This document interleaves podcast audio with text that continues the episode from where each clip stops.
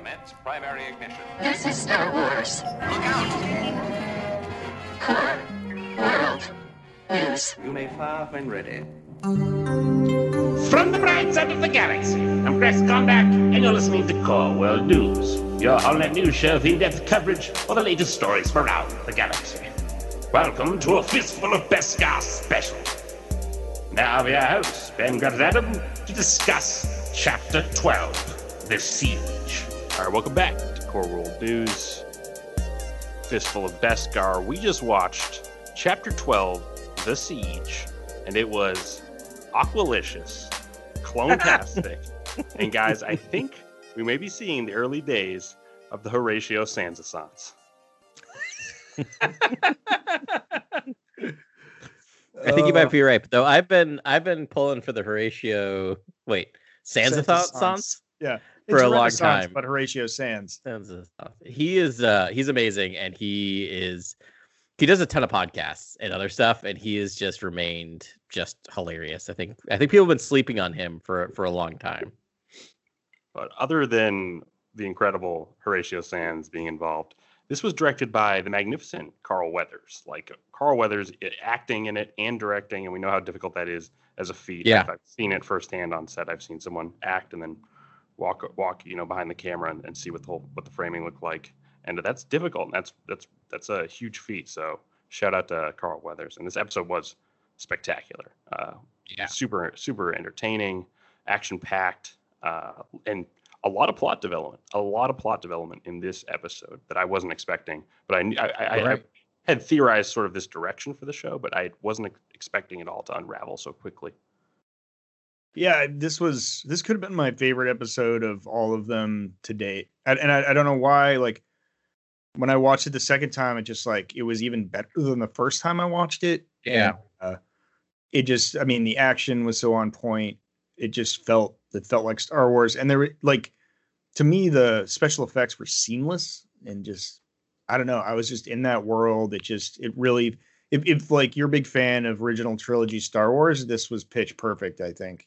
Yeah, Uh, shout, shout out to this yeah, whole that- series for creature effects, for propping up Oh, creature yeah. effects and uh, bringing back makeup in a huge way uh, and, pros- and animatronics and uh, robotics. Like this, this show is doing a great job with the aliens and the creatures that uh, populate the environment. Why don't we get into the like the beginning of this and just go chronologically through? Is that okay? Yeah. Down with that? Because like they, I just want to like touch every part of this this episode because it was so good. Um, so we start actually in, um, actually no, oh actually no, we start back on the like the broken on the broken ship, right?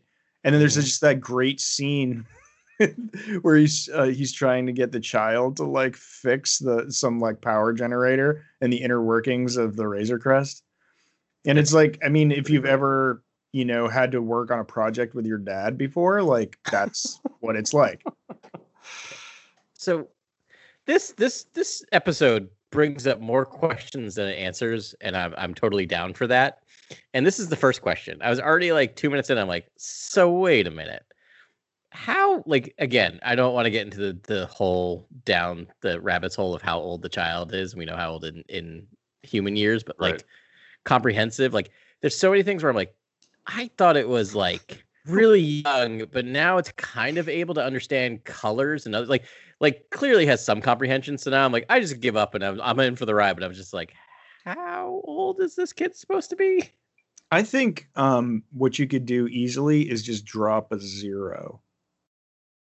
So he's f- You're going five. but he's a baby Yoda five, which is still like Yeah. there's something like he just it's like he's he's like super late. Maggie from The Simpsons. He's like hyper intelligent. my But then great. it's the Yes, heavy he is. breathing and the cooing. Yeah. And baby like. all- That's what I mean. time. There's some flexibility with the species that they're taking full advantage of. You know, I mean, we've seen this character just before. Maggie. Yeah.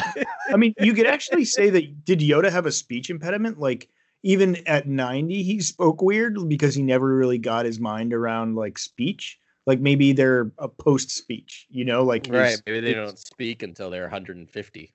Yeah.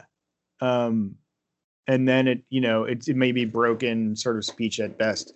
Yeah. But um, I don't know. That'd be something to play with. But yes, it is. They're definitely playing with that quite a Yeah. bit. but it's it's worth the gag. I was there. Oh, yeah. I was down for it. I was enjoying it. You could see exactly where it was headed, and it was worth the the the, the again. You know, props to Carl Weathers. The timing of that joke was perfect. Like it took just the exact amount of time it needed to Yeah. get to the place you know where it's going. I did feel like they took their time with certain scenes here in a really great way. And so they sort of developed, they took all the time they needed, they were enjoyable, and then they uh then they moved on. Yeah. Uh, Mandalorian doesn't take his mask off even in front of the child. Yeah. Did you see that he was drinking the soup? That's I right. did. So I, I was wondering here if this is indicative of a, a little bit more. Do you think that possibly seeing, you know, speaking with Bo Katan and um, the clan Kryze and knowing that he's actually an anomaly among like Mandalorians, that that sort of weakened his resolve a little bit? Hmm. Or do you, you know, I mean, maybe he drinks like, you know, he eats like that all the time around the child, but um, I don't know. yeah, know. because you could see it going either way, right? Because he- I guess if he was really stringent about it, he would put the child away. Like he put child nap time, and then he would eat, right? Yeah. And wouldn't even raise his visor, or because we really haven't seen this, or he's doubling down on being it, and this is how they eat. Because I feel like that was the biggest meme question of question of season one is if they never Yeah. take off their helmet, how do they eat? So I feel like part of this is a response to like this. but um, I really like that observation, Ben, because it really could go either way, and I'm not sure. I mean, I think the answer is like all of those things. It's just like Mhm. I, I, think it's the Favreau part is like let's not let the facts get in the way of telling Yeah. the story, So, and like let's not let the you know the barriers of the galaxy sort of like you know do it. So it's like one, it's just like a couple of guys sitting around having lunch and thinking about Yeah. their next steps. yeah, It was, Yeah. it was a cool thing too to see them both like like Yeah. once they saw Yoda with you know baby Yoda with soup, it like took over the internet, and they're like, let's double mm-hmm. down on that. You know, so it's like yeah, just that soup in part- every episode. yeah, right. Yeah, they love their soup in the galaxy, I guess. Um, but uh, yeah, so I, I don't know. I saw that, and then obviously, you know, maybe there is a little more to read into that. You know, why would they? They've sparingly show let us see him take his helmet off as an Mhm. audience, and so I think even if it's not significant specifically, it is significant to the Yeah, it's actually it's a character moment. It definitely Yeah. means something. right. Yeah. It's fun that there's a lot of chow time in the beginning of this episode because they're drinking soup and then we cut to a bunch of Aqualish preparing their meal Right, doing yeah. in the in the armory from the first season, which was which was really cool to see again and being repurposed by you know these Yeah. alien scoundrels and, and, Yeah. and they're about to cook Yeah. this weasel up, this meerkat. I guess meerkats are canon. Uh, uh, yeah, that's they really are just meerkats. But the Aqualish, I love the uh love the makeup on it. Yeah. Um my wife asked, "What are those things called again?" And I was like, "Aqualish, also referred to as Walrus Man or Ponda Baba." And she's like, "No, I'm going to call them, and it's something I can't say because we want to keep our E rating here." but, but she thinks they look like a specific part of the anatomy. They also have like it's kind of like a tarantula face too. Like Yeah. I, I don't really don't understand the I, there's the anatomy of their, their face and their Yeah. bodies, but it's it's interesting. Yeah, that was great. I mean, again, it, like it took me the second viewing to notice that that's where they were. I, I missed the sort of like missing um, a a mythosaur skull like print Yeah. on the wall Yeah. the first time around, but I caught it the second. And um, so again, pushing the plot along a little bit, we know the armor is not there anymore.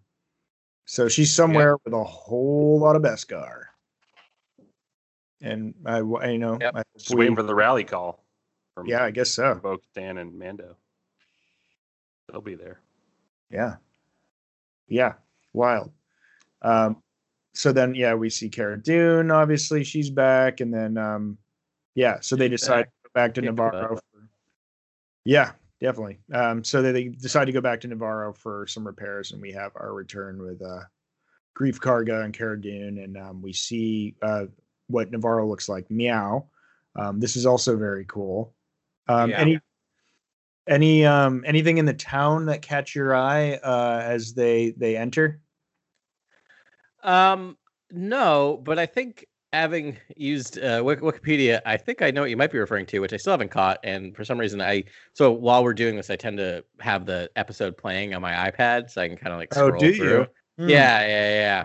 I mean, I cheat like that. We actually go slower than the episode, so I've had to rewind several times. That's how much we talk about this.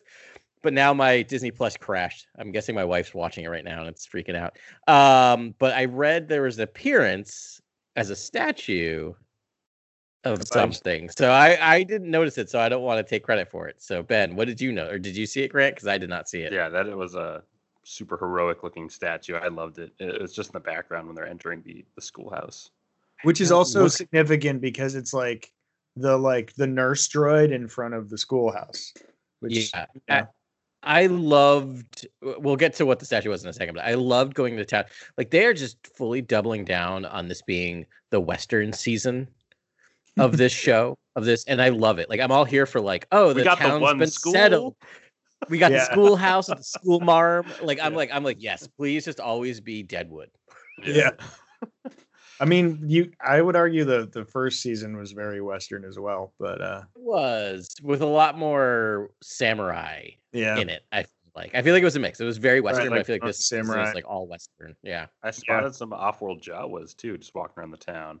Nice. And I had thought they were on the other planet in the first season, and they weren't on Nevarro. And now to see them there was pretty cool. Yeah. Yeah, they've set up franchises on a lot of worlds apparently. Jawas are all over the outer rim. Um yeah, cool. So it's I, IG11 is the statue in, in the square. Um and uh just significant and pretty cool. And uh I think that was where they had that their last stand there. Um so Also, cool but does everyone just take Kuiil? Where's Kuiil's statue? Yeah, I thought Mando would go to Kuiil's grave and maybe have some kind of like I don't know transcendent Eh. moment. No, he already did Not that. enough did time. He doesn't He's gonna care. Do it again. he's on the way. His that's what's actually also fun with this is like his he, the end of his quest is in sight. It's like he's gonna reach the end of his quest like tomorrow is what he thinks. But us as the you know Oh, the, that's such a good point.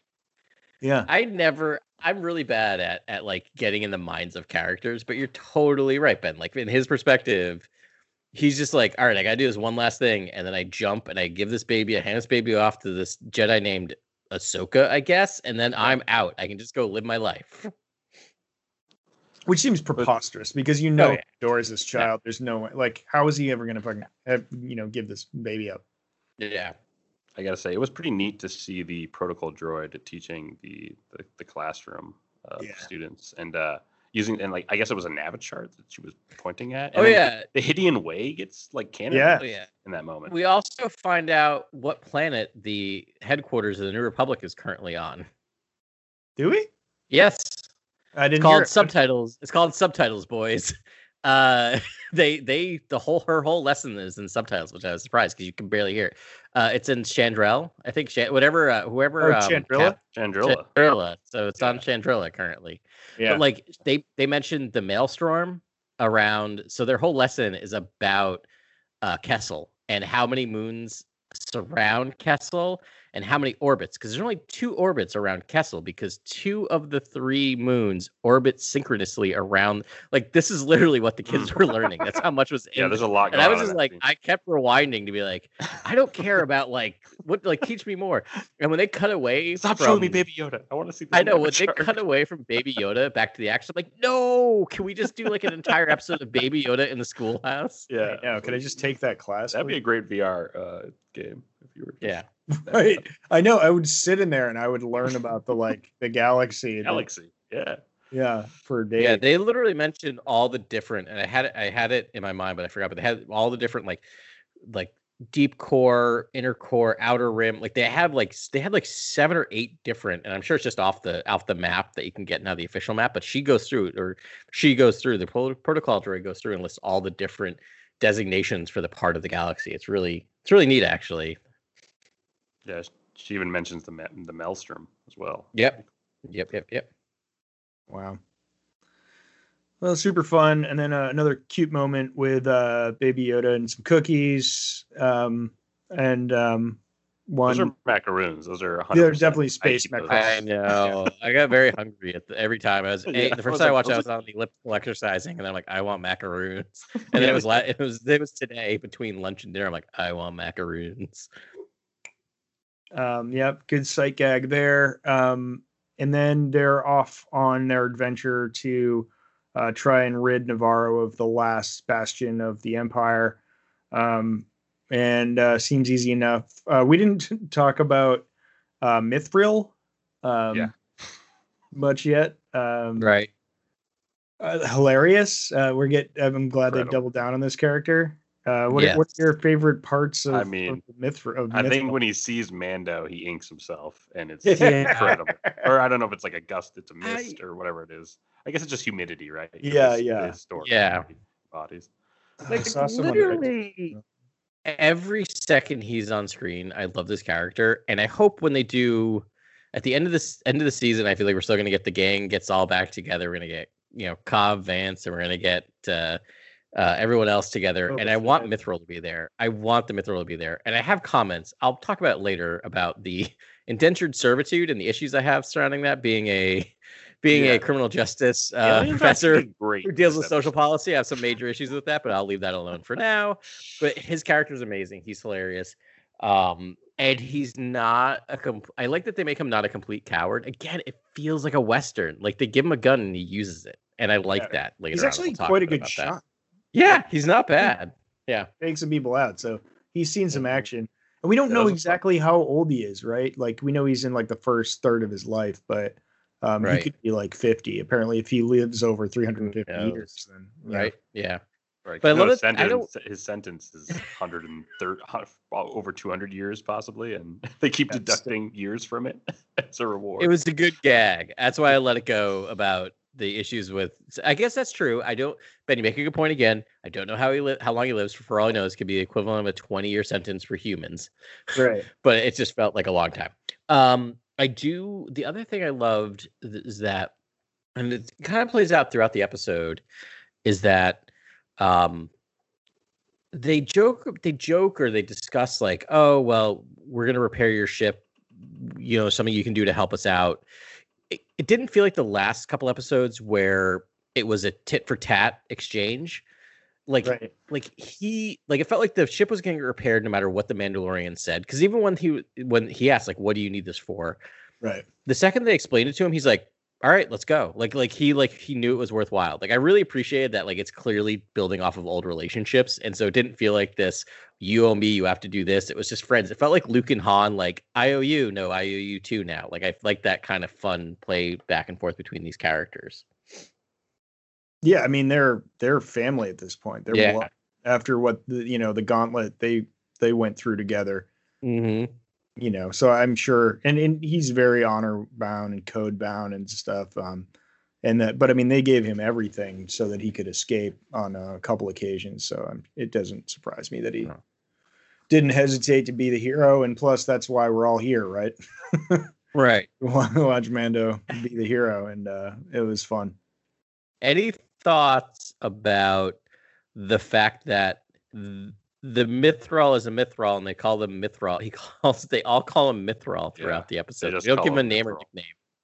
Oh, that's not his. That is that his species name too. I thought That's just his proper name. So it's like it's like if we were in Star Wars, it'd be like human, human, do this, human, do that. It felt right and also completely like dehumanizing or demythrizing at the same time.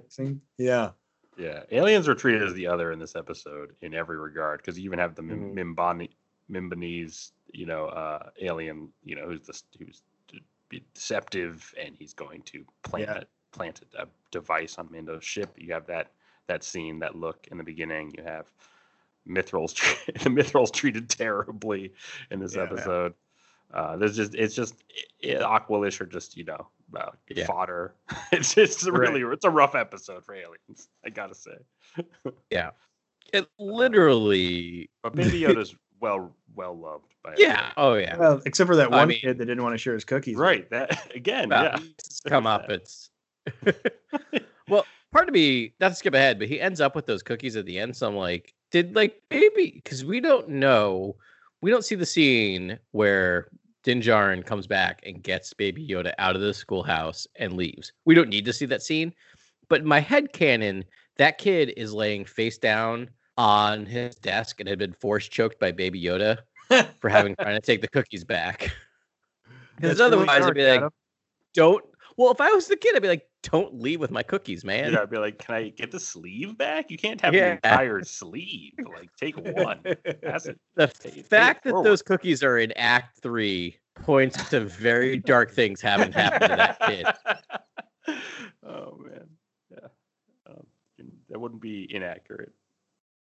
Um, so we get uh, when they, so they think this is a forward operating base, this imperial base that they're going Yeah. to assail or siege, should I say? And uh, Sure. there you go. but uh, yeah, that works.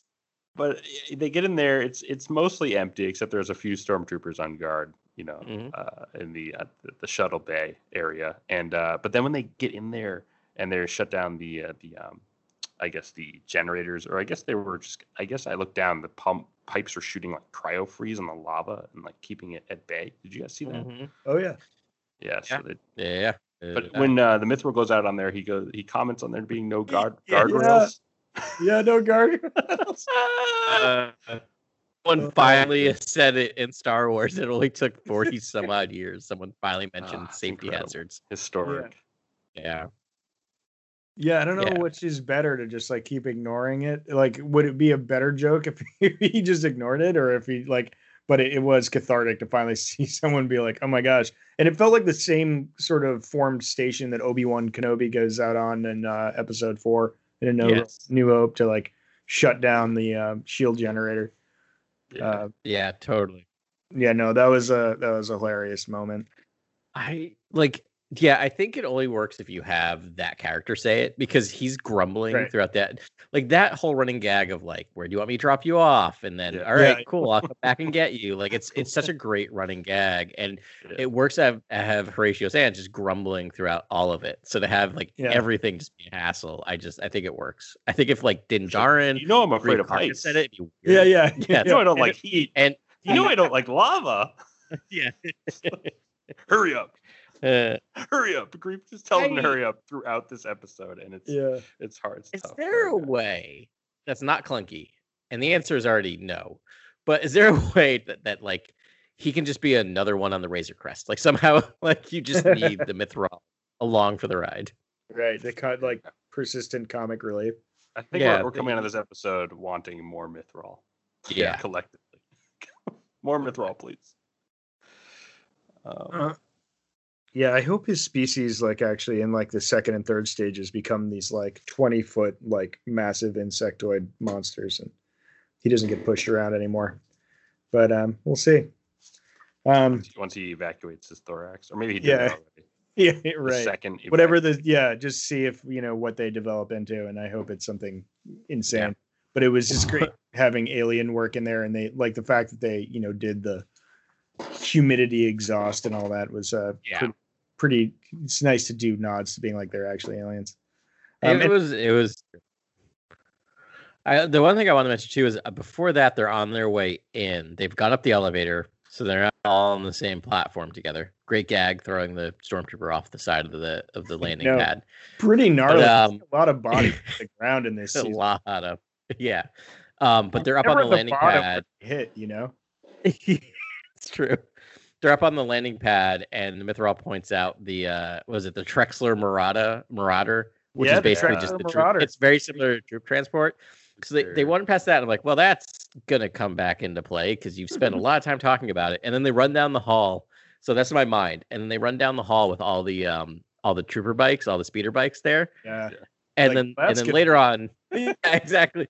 And then later on, when the speeder bikes chase, my wife was just like, I was waiting for that to happen. And we were both like, Yep, check off speeder bikes. I had to show off the entire shuttle bay playset, you know, like Yeah, had the Yeah. speeder bike, the Yeah. area. Trexler Marauder. Yeah. Yeah, I know. Actually, I'm surprised they didn't use the one that had the uh the like um troop transport on the side. Like just go for the classic like Kenner toy. But um yeah, this is a good upgrade. Yeah, Is 'Cause that That's the one they used in episode seven eight? of the last eight. Was it? I couldn't remember if it happened at the very end of episode seven or if it was. I the think beginning of that's episode what eight. but brought yeah, it all the the extra troops into It was.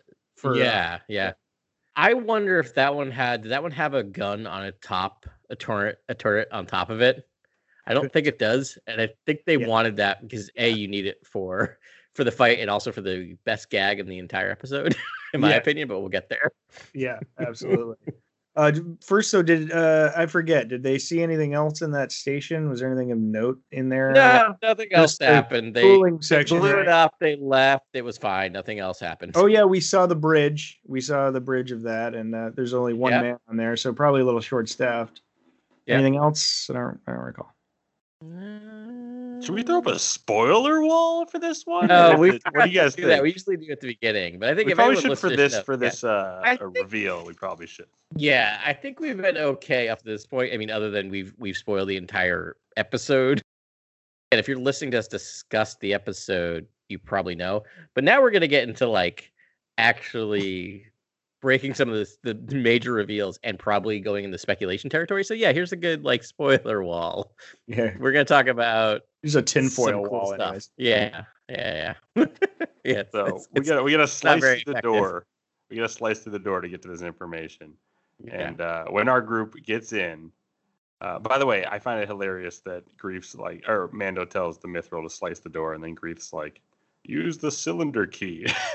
it's Yeah, they almost just like used a the key, key. already. I was like, Oh, is Mando? okay. Mando's getting too close to ledges. He doesn't know what information we have already. Uh, Mando, he's got, he's got to take the helmet off at some point. He's got to just check I, in. I, You just I- got to check in with humanity. he's got to check in.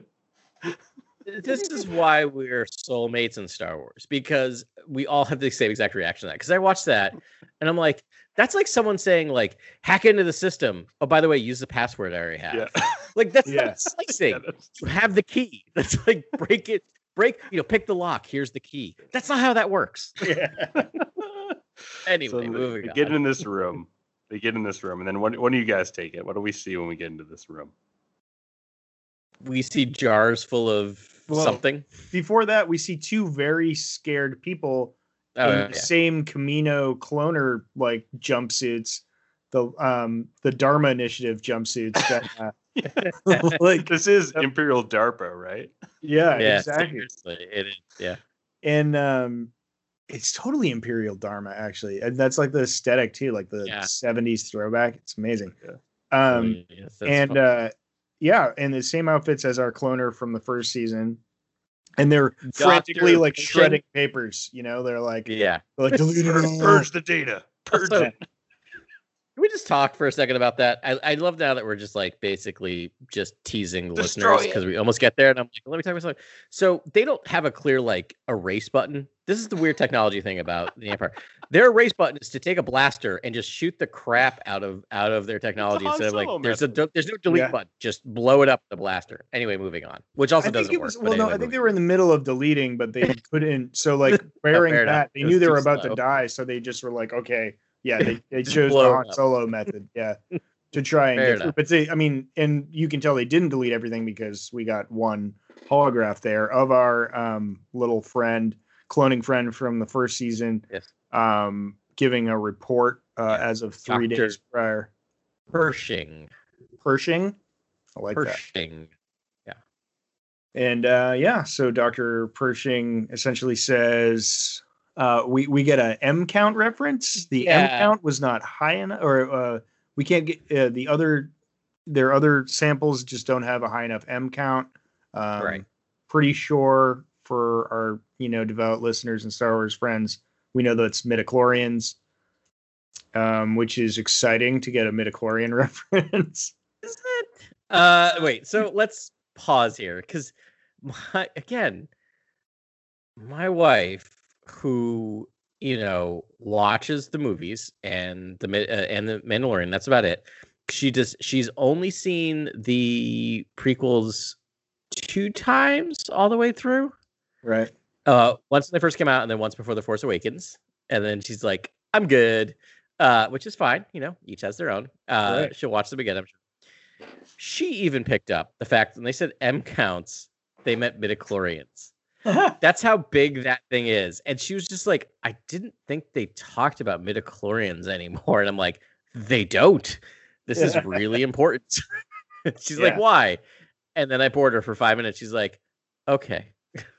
But it was nice that it was it, it was implied rather than explicitly Yes. Yeah. saying midichlorians, which is pretty cool. But firstly, I think he talks about that they're trying to create a host or a, s- like a strand cast clone that is going to be able to go through a sort of transfusion with possibly the emperor's blood or I don't I don't know what. They don't ultimately, Say anything. They don't ever. but it seems like they quite need the child's blood uh, They in order to make this clone with work. And Midichlorians. I, I don't know. Yeah. I don't know if you guys have been listening, but for the past ten episodes, I've been theorizing that that Baby Yoda is needed for this this sort of cloning process for the Emperor. Yeah. that's not. and- I don't think you said that. I, It's all a lie. I knew we were going to get back into it, but I didn't. Yeah. I didn't know it all unravel in this episode, which was very, very surprising. Yeah, I know. take It your- is. Did, You did, did, you did call it. have I filled you in on how I have been, how I have gotten okay with the idea of midichlorians? No, tell us, Adam. Well, I've always, right, I've always been okay my- with it, so Yeah. Well, that's never had to work on it. But here's my no, Same. I, I But love the here's- throwback.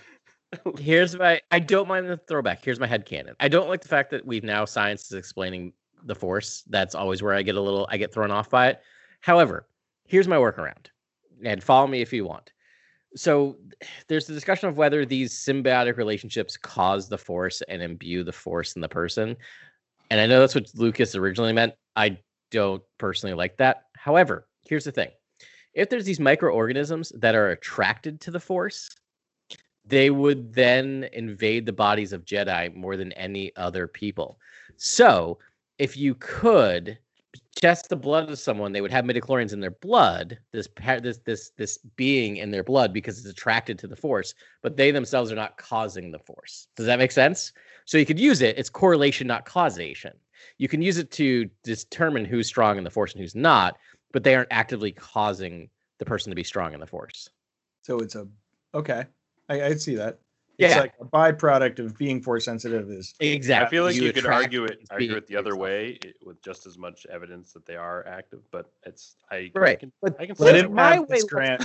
My, but no, no, no. Let You're absolutely right. You're 100 percent right. Like we've never eh, we've never explained this, so yours is equally likely. However, mine lets me sleep at night and not hate Star Wars, so I'm gonna stay with this for now, as long as they'll let me have it. and if they say it's the other thing, I'll deal. I'll be fine. You don't go to the microbiotic world and meet these meet these things. I know. There's still a chance we might get there. Sooner or later, someone will, will write a, a Will's uh, episode, and uh, we'll but get it. isn't isn't Vader inherently a sciency character? You know, you know when it comes to him being a cyborg and whatnot later in life, it's like doesn't matter if we use midichlorians at some point in his story. He's essentially part machine, part computer. You need all that stupid sciency jargon to fill in a sort of cyborg, cybernetic backstory. I buy into that. I mean, for a sci-fi series, there's very little science in Star Wars. Yeah. Yeah, it kind of dissolves, you know, after the prequels, so that's fine. Yeah. Well, that's the other thing I want to mention is have we heard midichlorians uttered since episode one? Is it ever mentioned in Clone Wars or in Rebels? It's not mentioned in episode two or three. So literally, I think I think for this thing that's had such a huge impact in the history of Star Yeah, there was a massive fan backlash. I, I don't Yeah. think In fact, they, they wanted to add it to anything else. I think there's two layers of backlash, right? So there was backlash to George after I think one. I don't think he dared write midichlorians back in- Oh, in any Yeah. way. And the same way is that like I feel like Jar Jar's character took a turn, you know, away from where he thought it would be after the reaction to him in mhm. The first episode, which is sad because I think I just want to know your story and like to heck with what the internet trolls think. But yeah, the holidays. Well, now we know that That's such now. We didn't know that. on that. you know? Yeah. Oh man. yeah. So we'll uh, uh, we'll get his story actually. You're right. And then but then there's another layer of backlash where I feel like I feel like the prequels are still in the Lucasfilm doghouse. Like A little bit. slowly bringing it back in and that it's like earning their trust and sort of feeling it out and so they're I think they're just taking their time sort of bringing that stuff in, eh, which I think is fine because I love I love all the little nuggets we get. It's also sort of, you know, delaying the gratification of having them recognize this stuff. Um, it looks like we're going to get a lot of prequel action in the um, Obi Wan series. Um, yeah. that'll be fun. I think the oh. prequels still have the best lightsaber fights on screen. Oh, yeah. in any of the Oh films. yeah, a Yeah. hundred percent. I think a that's, hundred and that's a really that's a really important part. I think of the story as a whole, and I, I think that it, it's so exciting to see a, a Star Wars film. with I, w- really, I really would argue they have the most. combat. Sorry, I'm sorry, Grant. I stepped right. No, no, continue, continue. I, I would argue though that the, it has the most beautiful backgrounds in any you know Star Wars. You know, I'm looking. Well, actually, Definitely a lot of Adam has varied backgrounds, background. a lot of variation. I mean, look at Adam's. I mean, Grant's background right now. It's like one of the hallways in Kamino, and it's like, I mean, there. It's wild. It's super CG, like saccharine sweet CG, but uh, it's still beautiful. You know, it, it- Yeah. even though it's digital. And um, Yeah. I don't know. the There's, art department did an incredible job on the prequels. I Yeah. think- I really do love a lot of the design work in, in that those films and seeing the sort of the, the golden age of the Republic and the, the fall of the Republic and, and that transition from the Republic, the aesthetic of the Republic to the res- aesthetic of the Empire. I think I think people that's underrated in a lot of ways. I think a lot of people Yeah. just forget to mention how how how seamless that felt in, in, in the Yeah. art direction. Yeah, Yeah, it's great because it's a lot I- of curves in the prequels. Like I'm looking behind you, it's a lot of like rounded shapes and rounded edges and this like beautiful thing. And then it's very squared off in the yeah. uh, in in the Empire. I mean, the set designing and everything. I, the the prequels are fully realized movies. Like I, I think, I think, I think they're beautifully written. I think they're beautifully set designed. I think there might be some issues with directing, but we'll talk about that at some other point. But here's the thing: I feel like the prequels, Ben, kind of get back to what you're saying, are treated very much like the old EU, right? Where they're deciding which parts they want to bring in and which parts they want to just kind of not bring in. But the fact that we have a show which did not have to use, they didn't have to say anything about M counts. That's Right. fascinating. Like I that was the part of me. There's a lot of like like moments in this season, in this series, where I was shocked. This might be the most shocked I've been, even post Baby Yoda, I've been that they dared utter the phrase M count. Yeah. I literally almost fell off my elliptical when that happened. I stopped and I had to go back because I'm like, did they just actually do that? And I'm on board. I'm hundred percent on board for it because I'm a fan. I'm a believer in that. Like, I may not like the idea of midichlorians, but they're part of Star Wars, right? And Yeah. I would, as a person who loves Star Wars and as a canon nerd, I want them not necessarily explained, but they're part of the story. So keep them in the story. You don't have to highlight them, but the fact that they pop up here and there, I love it, right? And I'm so fascinated to see where they go. I'm guessing we'll never hear that uttered again. I think that's there for that part, but um, I love that. I I, I was for someone who has never been and was really not a fan. I remember that's the part. I remember being a 19 year old watching that and going, "What's happening now with Yeah. with the Yeah. with the Phantom Menace?" But like, but that's George. That's his vision, and it's part of it. and it's So fun. I'm on board. It is fun when you hear things and you have no idea what they mean Yeah. in the galaxy because it means like that it's gonna pay itself off later where we get to think about this stuff and be like, what is wait, what was that? And talk about it as community and sort of figure out what you know what they're even talking about. And it, it keeps it fresh. Whereas like Mandalorian, a lot of this stuff we're like, oh yeah, we know all that, you know. We have yet to sort of find something that sort of baffles us, other than the child, which is, you know, the MacGuffin of the whole series or the the catalyst of the whole series. It's keeping it moving. We have no idea what that is. It's just Yeah. more questions upon questions. So Um, with this mention of M count, Pershing is saying they it, they don't have enough blood from the child to stabilize this this clone host. Right. Uh, a- and, the blood they have there, the M count's not high enough with whatever. They need more, essentially midi Yeah. chlorines, no more blood to, Yeah. to make these clones work. Yeah. And so what we then see is the failed project, that the failed clone, I believe. Yeah, Uh, Several just failed this- clones. Right, several. Right, there's several Yep. tanks. The obligatory display display tubes of a cloning facility facility. yeah. Um, and they're very the forms in the tubes are you know biped organisms, but that's about all we can sort Yeah. of make out. Humanoid. they looked Yeah. disfigured, but Yeah, it was hard to con- tell. contorted and uh, just Yeah. large limbs, misshapen limbs. It, it, they didn't look like you know what what's behind Adam right now in his background, which is Snoke tanks. Definitely With Snoke Snokes. tanks. Yeah. and Snoke looks pretty humanoid in those tanks, although he looks zombie-like. You know, to, They to do, but this is 35 years later, so there's a there's some distance, or I guess 30 years later. So this Yeah. might be where they get to in 30 years. Right. But Which I think pretty is their cool. point. You So. I, I think who do you think is the recipient of this this treatment? Like who do you what do you think they're cloning or trying trying to make there? I, I think there's two big options. Um I think they're trying to clone Luke uh, from Luke's hand, and they're Oh. trying to get the Emperor to be Oh, able to God. enter that body. But they need Baby Yoda's blood for the Emperor to em- enter that body. Grant, I I don't that's not my theory. I want your theory to be right more than I've wanted anything ever in Star Wars.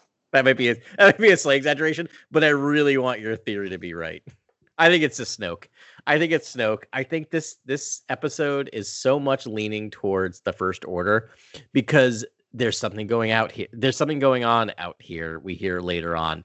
The, Moff Gideon refers to like we are building something, right? Like they, I really feel like this is now leaning into we're building the First Order. They are getting their orders from, I think, Palpatine via 17 different, you know, th- you know, 17 different, you know, in betweens. I think it's Snoke. I like your idea, and I want your idea to be right. well, my I think idea, your idea is, is the same idea. It's that that Snoke It is, that yes. Organism. so Oh, They're okay. saying are they're they one and the same. That's true. saying they're one and the same, Oh, are all you- right. and So it's they- always been that.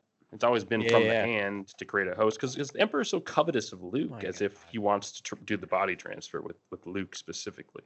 Can so I you think that they were I'm sorry, I gotta clear No, you. Yeah, you get some time to talk. I bet. Grant, you so you think that they're uh they're making they they took the host of the, the hand, right? And they're Yes. trying to turn it into a host for the emperor. Yes, Yeah. But what they made was Snoke. Is that what you're saying? yes, yeah, that's exactly. By Yeah. accident. And so instead of being a real a true host for the emperor, What color are Snoke's up with- eyes and what color are Luke's eyes? Are they the same color? I, No, I think- know. I think Snoke has like brown hazel eyes and um If, I think it lies in the eyes, honestly. okay. Especially what Maz said. I- Look what Maz Right. said. And so Like- and then so Adam, do you say that they're just trying to create a, a Snoke from whole cloth here? I I was. Now here's why I'm actually Grant's won me over. So this is kind of beautiful, right? Because let's say that they're because this is this is in old EU territory, you know, trying to get inside of Luke. Actually, okay, all right, I gotta calm down because I'm very excited by, by Grant's idea. Because the end of episode nine makes sense that if they're trying to clone Luke, right? Because then they would clone Luke. Luke would strike down the clone of Luke. Yeah, would yeah, strike the down eyes are blue. Palpatine. Both eyes are blue. Well, there you go. I, I was like wondering where you they both have the to. same shade of blue. So, so you're interrupting me, trying to make your thing be- poetic and beautiful, which you already know it is. So, he would. So Luke would strike the clone of Luke would strike down Palpatine. Then Luke would. Then Palpatine would become Luke. Makes total sense. The other thing that's beautiful is that if Snoke is a strand cast of Luke, the entire sequel trilogy is the clone of Luke seducing Luke's nephew away from Luke. And that's kind of amazing. Yeah. That's kind of amazing. And actually, if I, I could take it a step further, like we see, we know that there's multiple Snokes, right? Or they tried to make it. Like maybe Yeah. that Snoke was the effort, it, it, going from Luke's genetics to make force sensitive clones. And he maybe he was trying to do an army of of wizards, and they were Snokes, Yeah. Which is sort of wild. Like if they were trying, like yes, there was one supreme leader, but he was going to make a bunch of them as like a force of- of evil. Like he was going to make his own disciples that he could control. Um, there is another thought though, and I think the the real answer there is they're trying to.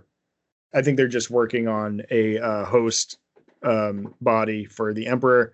I think the emperor has like, like already started this process and had like a backup, like his genetics and stuff like ready in this case. And it's just like in case of emergency, build this body based on these parameters, and then you know, but ne- it wasn't entirely done. And I think that's what they're trying. Yeah.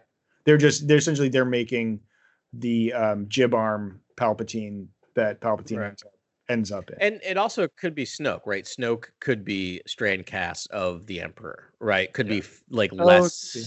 Could be less, you know, created, which works. That's interesting Um, too. Like they tried to make the Emperor, but it like they made a Snoke instead, and then he's like, "That'll do for now." But yeah, let's see if we can maybe get this even better. I love the idea that Snoke is just this like, oh no, we accidentally made a Snoke. It's fine, just make him supreme leader. Yeah, we'll figure yeah, it out yeah. later. Yeah, he should. He can run everything. Yeah. that'll be I fine. I mean, I mean, it depends how much control. Like, where is the spirit of the Emperor at this point? Doesn't he need a body to reside in while this is all going on, or like, can he just exist as a spirit in the ether for a while and then, like, I don't understand how that. works. I think, I think, and I think, I think Ben, you might have mentioned this idea. I think in the aftermath series and all the other ones, we have Operation Cinder. Is that what it's Yeah. called? And we have these like robots floating around, which oh, can Oh, we're imbue- oh yeah, I I think his consciousness currently is jumping between those robots in the various ships that are out there and waiting yeah. for a clone. The messenger's waiting for a clone body. I like that idea a lot. I think that I think that makes a lot of sense. I think we're talking about mysticism and people's consciousness. I mean, the whole series ends with all the Jedi ever talking, right? And so this idea of a, a Sith ghost being able to project itself into into like robotic bodies for a while makes sense. Um, that's a I mean, half step to cloning, right? It's like you're Yeah. putting your consciousness in a in a machine, and then but you know it's not a full Yeah. yet, right? Do and you then think that's we'll- the next step. do you think we'll ever see a messenger droid in Mandalorian? Yeah, I hope makes a lot so. sense, I love that idea. Yeah. Um, I think it's also interesting, right? Because uh, because Palpatine's son, in quotation marks, is a strand cast, right? That was in that's that's been established was a strand cast. So they're clearly just messing around with cloning a ton of different random things. Yeah, that's a that's another dark horse, but would be like they were trying to create his son. I never got that. his I mean, they haven't was really a- explained. Oh, yeah, his son was a strain cla- cast. Yeah. Yeah, Uh, that's yeah, that's a third option. That would be kind of interesting. I'm trying to get my timeline right about when he would have done that. I mean, he couldn't have tried to create a son when he was dead. That seems kind of weird. So Well, I don't know if he. I my always thought was like I always thought it was a um a clone of Palpatine yeah. that was not force- was not force sensitive. So they kind of just went uh blanket, you know, like whatever, Yeah. it's just fine. And then it turned is out what it it is. skipped a generation. And, It yeah, skipped a generation. So maybe he was. I guess he might have been messing around with cloning because it's weird because it'd be his son. Were they messing around with cloning before Palpatine died? I'm trying to do the math in my head. Well, so I think they had to. If they made um, Yeah. his son, they would have had to have done that before he died. before he died, yeah. It's that's that's uh, Rey's. I think this lends to my Luke theory then, Luke's hand theory, because uh, you know it's a nec- necrotic hand. It's cut from the body, and therefore it's hard to uh, it, it's it's hard to extract you know living cells from it and and create Yeah. a, a host that's going to be perfect, much like his son was. His son was a perfect clone of him or something. So maybe they had a good amount of they had vials of the Emperor's blood to clone him, but when it comes to Luke Skywalker, they only had that hand. yeah. You know. I mean, I, I just love this idea that like it's just it's not a perfect science at all. It's just a lot of like just Yeah. it just feels like and they're space Nazis, so it feels like quote unquote Nazi science, right? Where they're just mixing science with mysticism and just putting a random bunch of crap together in a test tube and seeing what's happening. Like it just I, I I really enjoy the cloning way they're doing it. I enjoyed what they did in the prequels. I enjoy how they're doing it now because it makes sense that it just wouldn't be this like giant Kamino factory. Like it's just a bunch of like Nazi doctors just trying to figure this crap out. Right on. Well, um, that was a lot of that. Um, why don't we, we move on before we go any deeper down the uh, Yeah. the cloning hole that we we've done a million times? But the, I mean, it is cool because it's culminated in this, which we were like, I don't know, with you I- know I- a, a nod yeah. to Grant and and Adam uh, mostly that we came Mostly to this decision a long time ago. Um, that it makes a lot of sense. So super great, exciting plot development. Um, and then they and then they go off for their escape. They I, I I actually this was kind of a thing that I haven't seen many times. They're like, main, main character, you get out of here and go save Yeah. the child. And then we, and then but we follow the B B team Yeah. trying to escape Yeah. the place. Um which was created a lot of tension. I mean, I was really worried they were going to capture the child. There's, you know, that fishy Mimbanan um, person um, at the dock. I was like, maybe they'll have captured it, you know, captured the child or something bad was going to happen. But um, I mean, this escape scene was so awesome. It was Yeah. so beautiful. It was so fun. It was so Star Wars, and it was just like seamless. I, it just looked. It just. It, I don't know. The action in this, I liked more than anything. I, I think I've Yeah. ever seen. Um, I yeah, I gotta say so. A couple things real quick. I when they were escaping the research facility, um, and we talked a bit about this off air, but you know, Ben and I were texting with Grant a while, and I think Ben and I were kind of talking about this. Just felt, I think Ben mentioned this earlier. It felt very Star Wars. In fact, it felt like the most Star Wars moment I've seen in The Mandalorian. Not that things have been not Star Wars, Star Wars, but this I was I was watching the first time like this feels like Star Wars, and I was trying to figure out why it was and I realized it was the directing, and and you know, hats off to Carl Weathers. Like I, I, you know, I don't know if Carl he, killed it. I don't know if it's because of he comes from a different generation of filmmaker. I don't know if he just really studied the original trilogy, but he just nailed it. And part of it is like minimal camera movement, so a lot of just steady cam, just shooting a scene, and Yeah. and then in their escape scene cuts like wipes just wipe to one action scene wipe back to the next thing wipe back to, to the mandalorian and i just felt like i was watching star wars again like watching a star wars movie like Right. watching the 1970 star wars movie and so it just you know that was amazing and then i think he did such a good job of the mandalorian escapes his escape is the most like the the most difficult in a lot of ways in in when escaping from the um not most difficult, but just in terms of the most action packed to get off of the research facility. So you're like, okay, he's safe, he's gone, and then you're just following our the, the B team, right? Yeah. And that scene was so well directed. I had the exact opposite, Ben, where I didn't worry about the child or the Mandalorian at all because I was so engrossed Yeah. with with that with that scene to the point when like they're rescued. I literally, and I'm the dum dum who this works for. I'm like, who could be rescuing them? Yeah. Me too. because I was so Yeah. involved with their story that I totally forgot the Mandalorian was a thing. Right. That would be an incredible ride at Galaxy's Edge. Yeah. because it, there's a lot of Falcon vibes in that moment where Oh yeah. uh, he hits all the same switches on the Cara. Dune's piloting, um, Greef Karga's on the can on the auto cannon, and then you got scouter bike scout bikers chasing them. You have Tie fighters descending on them. It was just it was really Yeah. really action packed, and then Yeah. a lot of really funny gags in that moment too. Having Yeah. two scout scout troopers just eat Just- it immediately. Yeah. Like, Yep. immediately drive out of the, the shuttle bay and just crash into the craters or rock ledges. That was so fun. I mean, first of Yeah. all, that scene was so badass. Like them just Yeah. going over the edge, and this is you know one of our last scenes we got from the trailer. We've now knocked out all of the trailer. Yeah, I, that's so really cool. worth talking about. Yeah, yeah. And then um they, you know, so they plummet, but it was like such a cool scene of them going down that hill on speeder bikes. Like I'm just someone loves speeder bikes there, and I, I don't think that's a I'm bad thing at all. It's like that was such a fun thing from um from Return of the Jedi, and they're they've just like no double triple down scout troopers on speed those troopers bikes. felt more determined and dogged than Yes. normally, right like it seemed Yeah. like Yep. this this contingent of imperials was you know uh, definitely uh, uh, more driven to take Yeah. down enemies I think the Yeah, closer you get they've- to Moff Gideon, the better the quality of, of Yeah.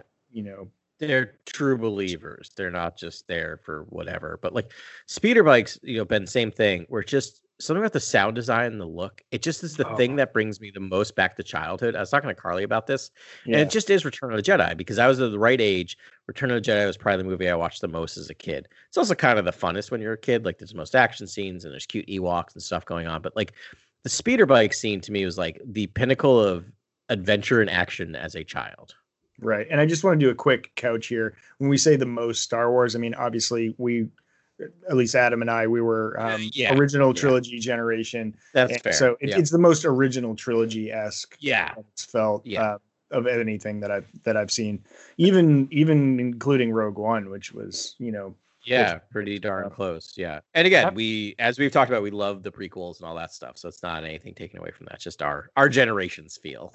Right. Exactly. I, I'm a bit younger than you guys, but I do think the original trilogy aesthetic is the most striking out of all the films, and it's kind of the one that sticks with you. Yeah. And I had a long conversation with a friend was about, you know, what what Star Wars stories would look like, you know, far away from the original trilogy era.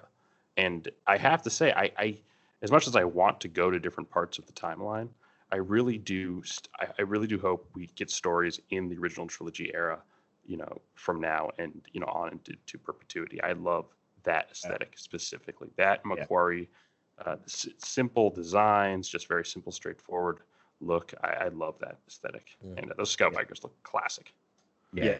I mean, we'll see how popular this season is and and what the like for me the gauge is like how many new fans does it create. Actually, we we can tell usually by the jump in our viewership like how many new people are like jumping on this. Which, not to like, not to like talk business on air, is significant. Yeah. over the last couple of weeks, we've had significant Yeah. jump in numbers. So welcome, people, and hope you're Yeah. enjoying. Um, in terms of Disney Plus, I think this is being viewed five. I think the numbers they're releasing, and they don't re- re- usually release numbers. This is this is five times the the Mandalorian is being viewed five times greater than the next thing below it. Yeah, it's a great it's a great show. Yeah. Yeah. I mean, there was one scene on my second viewing that just like made my jaw drop and like I had to like rewind it and watch it again. It's the TIE fighters launching from the top of the Yes. station Yeah. as it's like sort of blowing up and there's like a lava Mhm. plume in the background and then they're just like taking off. And the other thing, I don't know why I, I keep comparing this show to Game of Thrones because it has a comparable Fair. budget. Yeah. Um, and obviously the, the does, though. dragons Yeah. the dragons looked beautiful in that show and the direwolves did and you know when they did that in game of thrones but i don't know it's a maybe maybe you guys know this i i just couldn't figure out like you can sort of pick out where you get the volume right like where the volume is Yeah. but when they're doing those action sequences with you know like is that all cgi It's a lot of I CG. think or it's anything all that's rendered. I don't Exterior, anything exterior of a vehicle. is Yeah. CG. Yeah. but it could I- because it's not models but it, like same thing with the the um oh i forget the name the, the shuttle in the last episode um oh it's killing me i can't remember the name of it but the large imperial, Imperial shuttle freighter. Yeah. yeah Oh, right. galanti uh yeah. that's- gozanti the gozanti Gozanti. train thing Yeah. Gazanti. There you like go. that looked so good i don't know it just it just all looks so good Yeah, polish, the level of detail. I mean, this is ILM we're talking about. Almost this is like another not league. polished. This is way above Game of Yeah. Thrones. I don't, I I don't know what post houses worked on Game of Thrones, but Ben, I'll But make it must simple cost a for you. right Yeah, that's the thing. They're lying about the budget. They're just straight up lying about the budget. Like it, it- they're just spending an arm and a leg and not and not revealing how much they're spending because it, you just can't make things that look this good. The with the volume, yes, but here's the thing: the the jump in the amount of CGI scenes from season one to season two is is like tenfold. It's huge. Like I, you can like you said, you can see when they're using the volume. They're not relying on that a ton in this season. I, Yeah. When it's like all of the stuff in town and that stuff, but you can't make a crate dragon in the volume. You can't make right a, a- a- a- you know a, space station blowing up. You can't have a Tie fighter fight. You can't have a, a, a X-wing fight in the volume. Like this is all rendered Right. in. See, it's Well, it's they unbelievable. can, but they can't have the dynamic movement that we see. And when we see that Right, movement with right, the Tie fighters descending, Yeah. that's that's entirely CG because it Yeah. can't, can't, can't No. that. I kept the volume. looking for miniatures to see if they would do something like that, but it's definitely there's no miniatures in that. No, Uh, it's all yeah. That I it's it's all like CGI. But then The Razor then Crest Terry- now and again might be a miniature, honestly, and the Sandcrawlers might Yeah. be, and, and certain Yeah. things we see might be. Oh yeah, I just meant in like that type in That the, scene, yeah, this no. sequence. Um, In I the didn't action see anything. scenes, yeah, less Yeah. so. Yeah, you're definitely right about the Razor Crest. I'm sure they have a, a scale model Razor Crest that they use a ton. Um, yeah, and you'd think they would have tie fighters and stuff but it was just i don't know. It looked buck wild. It was so fun.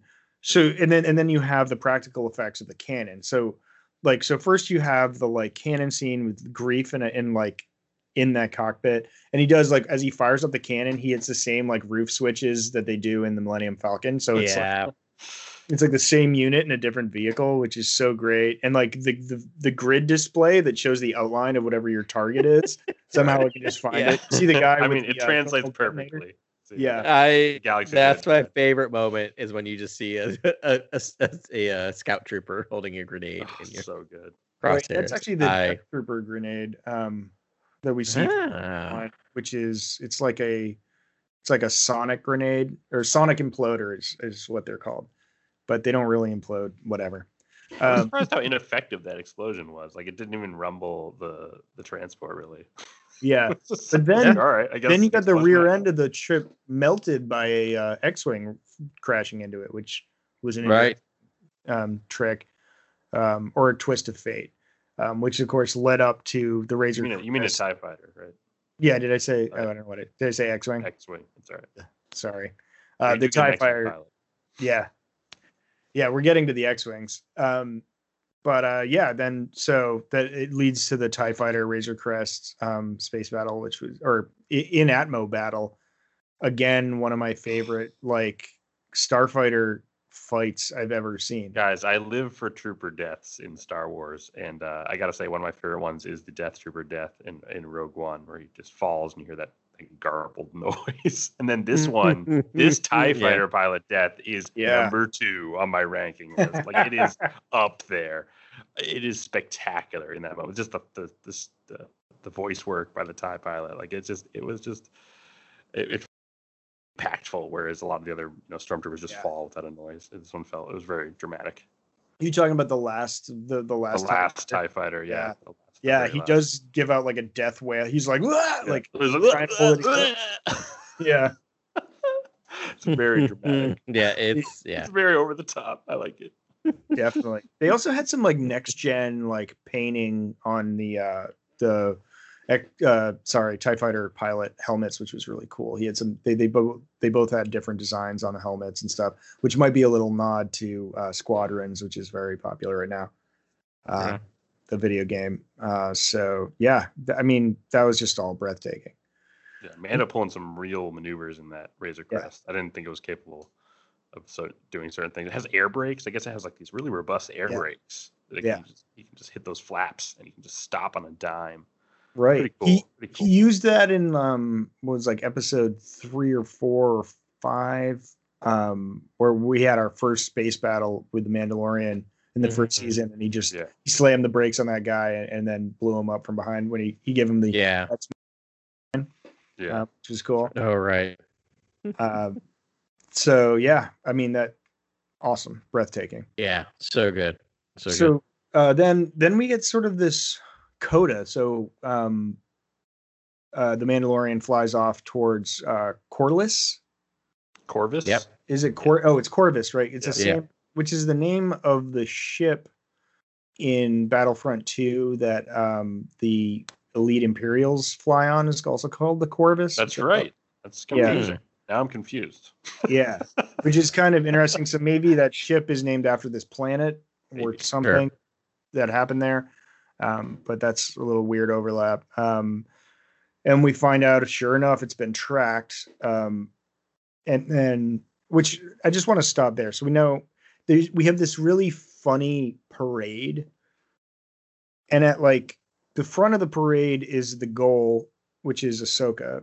We assume, Right. right? This, you know, Ahsoka's there, the the Jedi, which is being pursued by the Mandalorian and baby and the Yep. child, who are being pursued by um now the Empire, you know, full Yep. on Empire who wants the child. Um and also Boba Fett, I would put maybe there. I, I Yeah. he's Fett's- pursuing for his own reasons. Yep. Um, and then, but the Empire is being pursued by Bo Katan, Yeah. who wants Yeah, the dark yeah, yeah. saber. Yeah. Um, and then, and that that's pretty much our main character. And then Cobb Vanth doesn't care; he's just like No. being a rancher and Yeah. looking for his next set Like- of armor, probably. Blank's gonna go down on Corvus, is my guess. Yeah. Like, I think I think you're gonna have a confluence of a lot of characters suddenly showing up in the same place at the same time. Yeah, which would be really exciting, and that eh, that makes me happy because here we are. That was halfway through the season. You know, this is episode four, so second half of the season. We, I mean, it is significant that we've stopped seeing things that were on Yes. the uh, the trailer.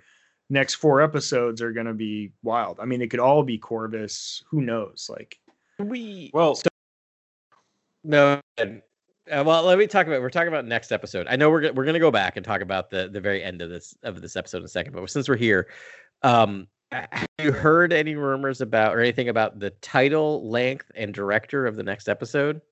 it's Uh, Dave Filoni. it's The title Dave called The Jedi. Filoni called the Jedi, and it's fifty six minutes long. Tano. It's a quite- it's a 56? bit longer. That's the rumor. Now these gotta- are unconfirmed, but it's from sources who have been pretty right with the name of episodes and lengths and directors in the past. So, yeah, I think this is pretty going to be a pretty big episode next We week. got to make room for a, a duel between Gideon and Ahsoka. yeah, That dark saber's got to clash against something, right? yeah, yeah, yeah, yeah. yeah. I know. I, mean, Ah. I, I want to see a sword fight at some point. I but we Yeah. don't- I mean we don't even know if hundred percent. Ahsoka has if has uh, lightsabers anymore. Um, I will say I'm just gonna throw this out there. I want Cal Kestis to be there. I know it's that's my dream, and Oh, it's wow. a weird That's tin, interesting. lock tin foil just for a second. But uh, I want uh, Cal Kestis to also be hanging out with Ahsoka. Just, I mean, maybe that's too much fan service. I don't know, but I would love a live live action Cal and, Kestis. and I mean, Aaron and from, from Junda and all the, all them from Fallen Order. maybe not all of them. Yeah. Maybe just Cal just happens to be hanging out. I, you I- know, it's definitely Ezra? a possibility. Could be Ezra. Ezra. We talked about this last week, right? Yeah, could be Ezra. That would be fun too. I mean, Actually, it would be more fun probably, but I don't know. I want I want to see Cal. I think that would be really cool. he's the they mocapped the actor um Yeah. I never remember his name and he looks just like him so That's it's I'm definitely a possibility and and that and he's a he's a great actor too he's in the show um shameless on showtime he's really good and very solid he weirdly played the joker or not the joker or maybe the joker but probably not the joker but probably is the joker i don't know in A gotham version of Joker, yeah possibly. Maybe. Maybe. I don't know. But uh they still haven't figured out yet, and that show's been canceled for two years. Um Yeah, but Cam Monaghan, Cameron. Cam- Cameron Monaghan, that's his name. He's he's Yeah. great. So I think there's definitely a possibility we see a live action Cal Kestis at some point.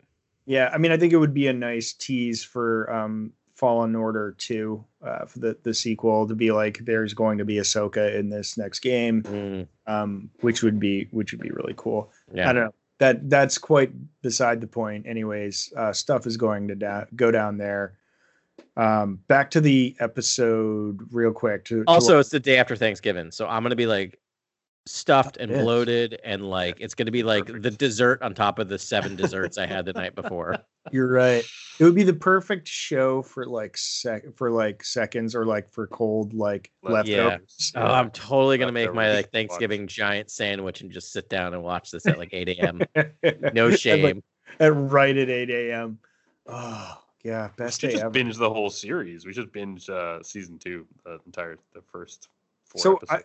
I would definitely do that. I um I've what I've been doing is every week I've watched the episode from the week prior right before, Oh, nice. That's know. smart. which takes an immense amount of discipline, I might add.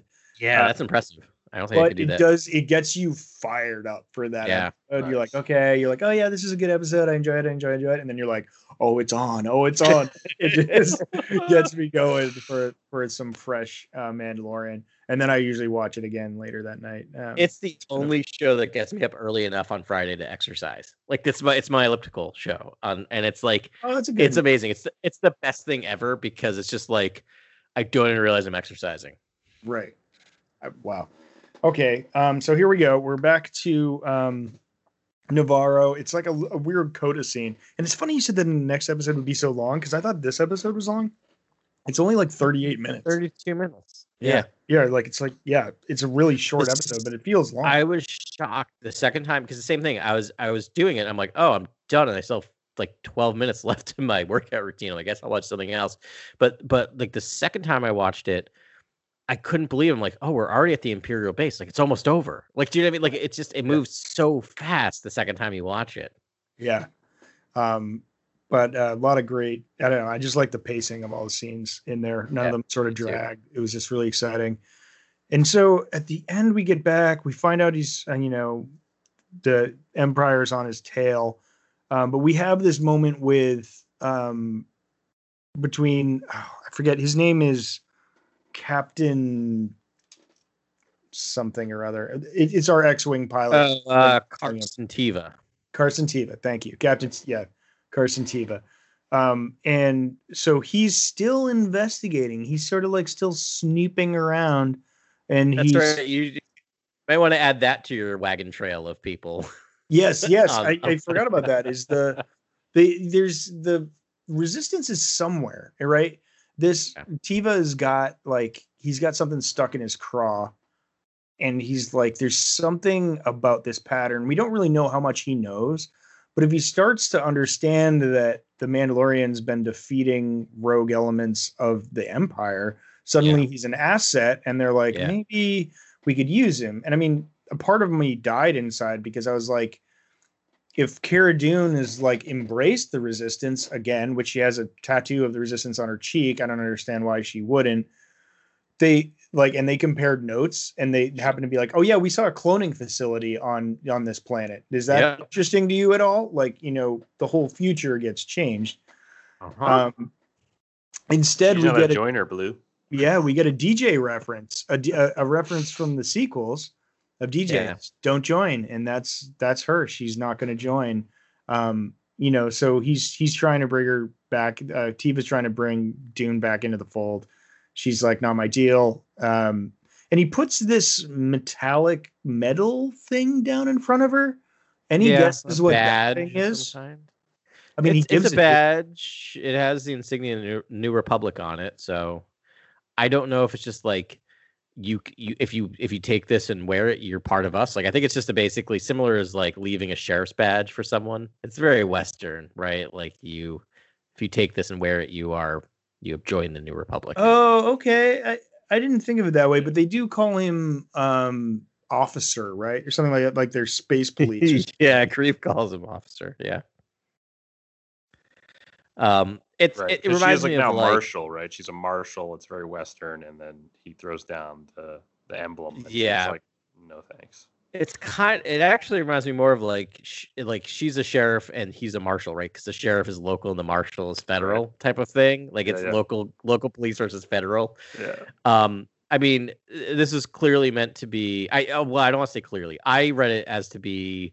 This is the possible offshoot for a spin-off series starring Cara Dune, which is probably not going to happen for I don't know. Check your Twitter feeds. Um, but you know, I enjoyed it even standalone for that character, and you know, the, the line. I saw the line coming a million ways. Like, did you lose any? Did you lose anyone? And she Yeah, turns and goes, yeah. "I lost everyone." I was literally mouthing along as she Yeah. said it. It's a good line though. Like I like that line. Like I can see why she's kind of reluctant to rejoin, right? Like like she was part of this. She was part of the rebellion, and the rebellion didn't protect her planet or everyone she loved, right? So I can see her being like, "No, I'm just looking out for myself. I'm just not part of a political movement. I what I can control is this one town. I can I can clean up this one planet, and that's enough. Because last time I got embroiled in a large governmental thing, my entire world was destroyed. So from a character point, I get that back and forth, and I kind of appreciated it. But I, I, I have we'll a- another angle on that metal. uh, Yeah, and I- I'm speaking from a point of ignorance here. So, um, all the veterans out there, please excuse my ignorance. But there is there's a token system when you're a veteran, and you certain people have these tokens, and they're they're given to veterans for their you Hmm. to appreciate their service. or It's like a service award thing, and it's just like, hey, this is you know a token of appreciation, and um, I- don't really understand the culture around them, but I just know that they are given um, amongst you know veterans for their service, and and it, it's also it can be if there's like an, an Air Force vet or something, and he can give it to a civilian as like I appreciate your service, and and Yeah. give these tokens out, and I don't know. I. I think it, it might be some one of these sort of veterans appreciation tokens was sort Yeah. of their theory of Well, what it is. it would make sense for that character to do that as well, the the Captain Teva, because he's also like I like his response of like I'm sorry for your loss. Like I, it was Yeah. like a nice moment where I'm like, Yeah. she probably hasn't heard that before, right? Of just like it's part of the war, it's part of this, and he, I like that character a lot, and I'm glad we're seeing him again. I think they're using him well. He's very sympathetic. Yeah, definitely. And he tells her they need help at the local level. I mean, the, the New Republic is just trying to Yeah. garner more worlds to its Well- cause, to their cause. He he literally says something like. He knows there's something going on out here, right? And no one else believes him Yeah. in the New Republic. Like I love that. Like, oh, it's so so ominous, and I love Yeah. it. Yeah. There is something going on out there. Yep. So it's just I don't know. It it it, it just it's a very interesting subline, and I didn't think it would be. They're doing it in a much more subtle way, Yeah. incorporating the res, you know the resistance or the New Republic really um, into this uh, story, and maybe yeah, I'm I'm excited to see where that goes. Me too. Um, and then there's Yeah. one more reveal in this episode. Sorry, Final reveal, big reveal. Yeah. yeah. Go for it, Ben. All right. So so I recognize these things. We see Gideon, and he's like, "Ha ha ha! I will destroy you," something like that. I'm paraphrasing. but they, um, twirling my beard, testing Yeah. my fingers. We, we Exactly. ready. and he's in this hangar, and it's filled with these extra tall uh, droids, battle droids that look like troopers. And if you've played, uh, I recognize them from Force Unleashed. Um, they're dark troopers. They're these droid troopers that are extra tall. They're resistance to lightsabers and all these things. They're they're you know mini bosses essentially, and Yeah. there's you know a couple dozen of them in this hangar. Um, and so I think we've seen you know the next weapon in his arsenal that's going. You know they're gonna have to fight against. They're also confirmed as Dark Troopers because apparently, if you watched the episode with the audio descriptions on, so if you are uh, visually impaired, you can do the audio description. Oh, cool. The audio description does refer to them as Dark Troopers. Yeah. I, So- It makes sense. They've been referring to the video game, like past video games, a lot. Yeah. Of all the things to Yeah, yeah. canonize, they're just like really feasting on the old video games and nostalgia, nostalgia there. Uh, And Yeah. are they robots? yes. Because I was clicking around a bit. The original Dark Troopers are, yeah, cl- uh, are droids. droids. Right? I think they're So there's various generations of them. Mhm. Um, so in a game, the the dark troopers would evolve as you got further in the game because they so they'd get harder. Um, and this looks like very like sort of first gen. Yeah. Um, but they get bigger and they get stronger, and I think they might be, have people in them at some point, but I'm not sure. I also read that they're nearly indestructible. Yeah. Even lightsabers can't penetrate their armor. Yeah. Yeah. Which, Um, but but If we're gonna Adam, go to had a- you had another theory for yeah. Well, I was gonna say first, if we're going to a planet with a Jedi on it, it's good to have some, you know, uh, some, you know, le- uh, uh, lightsaber impervious thing. So I saw them and Could I didn't realize Beskar. that's true. I didn't realize they were dark troopers, but they were like, you know, black uh stormtroopers, right? Black colored stormtroopers. And so I was wondering if they're going to do a twist on the original conceptualization of Death Troopers, and that's actually how they got their name, is that they're reanimated bodies of old stormtroopers and like cyborgs. And so part of me is wondering, right? You have like this cloning going on, you have this like just not wearing bodies, and you have all these like you I I also They're thought, like, truly dead troopers. well, yeah, and my thought is like you It's can't. How are you going to recruit stormtroopers now that your empire is destroyed? Right, so you have like a limited number of people, so you have to come up with say like, how do you Dude. reuse? So like my theory is that they're they're kind of reanimated corpses or like think- cyborgs. I want to stop you there because I want to save this idea for our sequel sequel trilogy. Because I think that that's what we need to do that in the sequel sequel trilogy where they Yeah. actually reanimate corpses. That would be Yeah. awesome. like not flesh eating, not zombie, like not like not Yeah. like true like Walking Dead, but they're using like bio whatever to yeah, bio energy, whatever Yeah. biomechanisms to sort of power these troopers, and they're like virtually unkillable, right? Because they're already dead. yeah, totally love it. Wow.